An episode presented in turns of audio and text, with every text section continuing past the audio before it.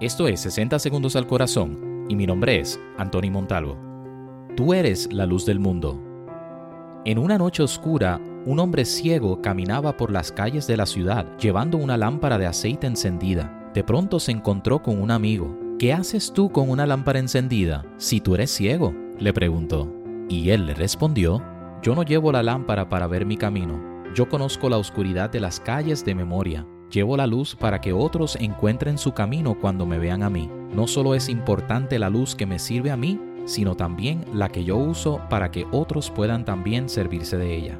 Tu luz puede alumbrar el camino de quienes se encuentran en oscuridad, tristes, deprimidos, solos o que necesitan un poco de luz. Tú eres la luz del mundo.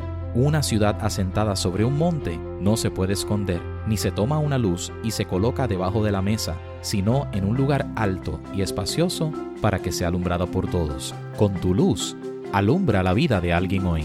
Esto es 60 segundos al corazón y mi nombre es Anthony Montalvo.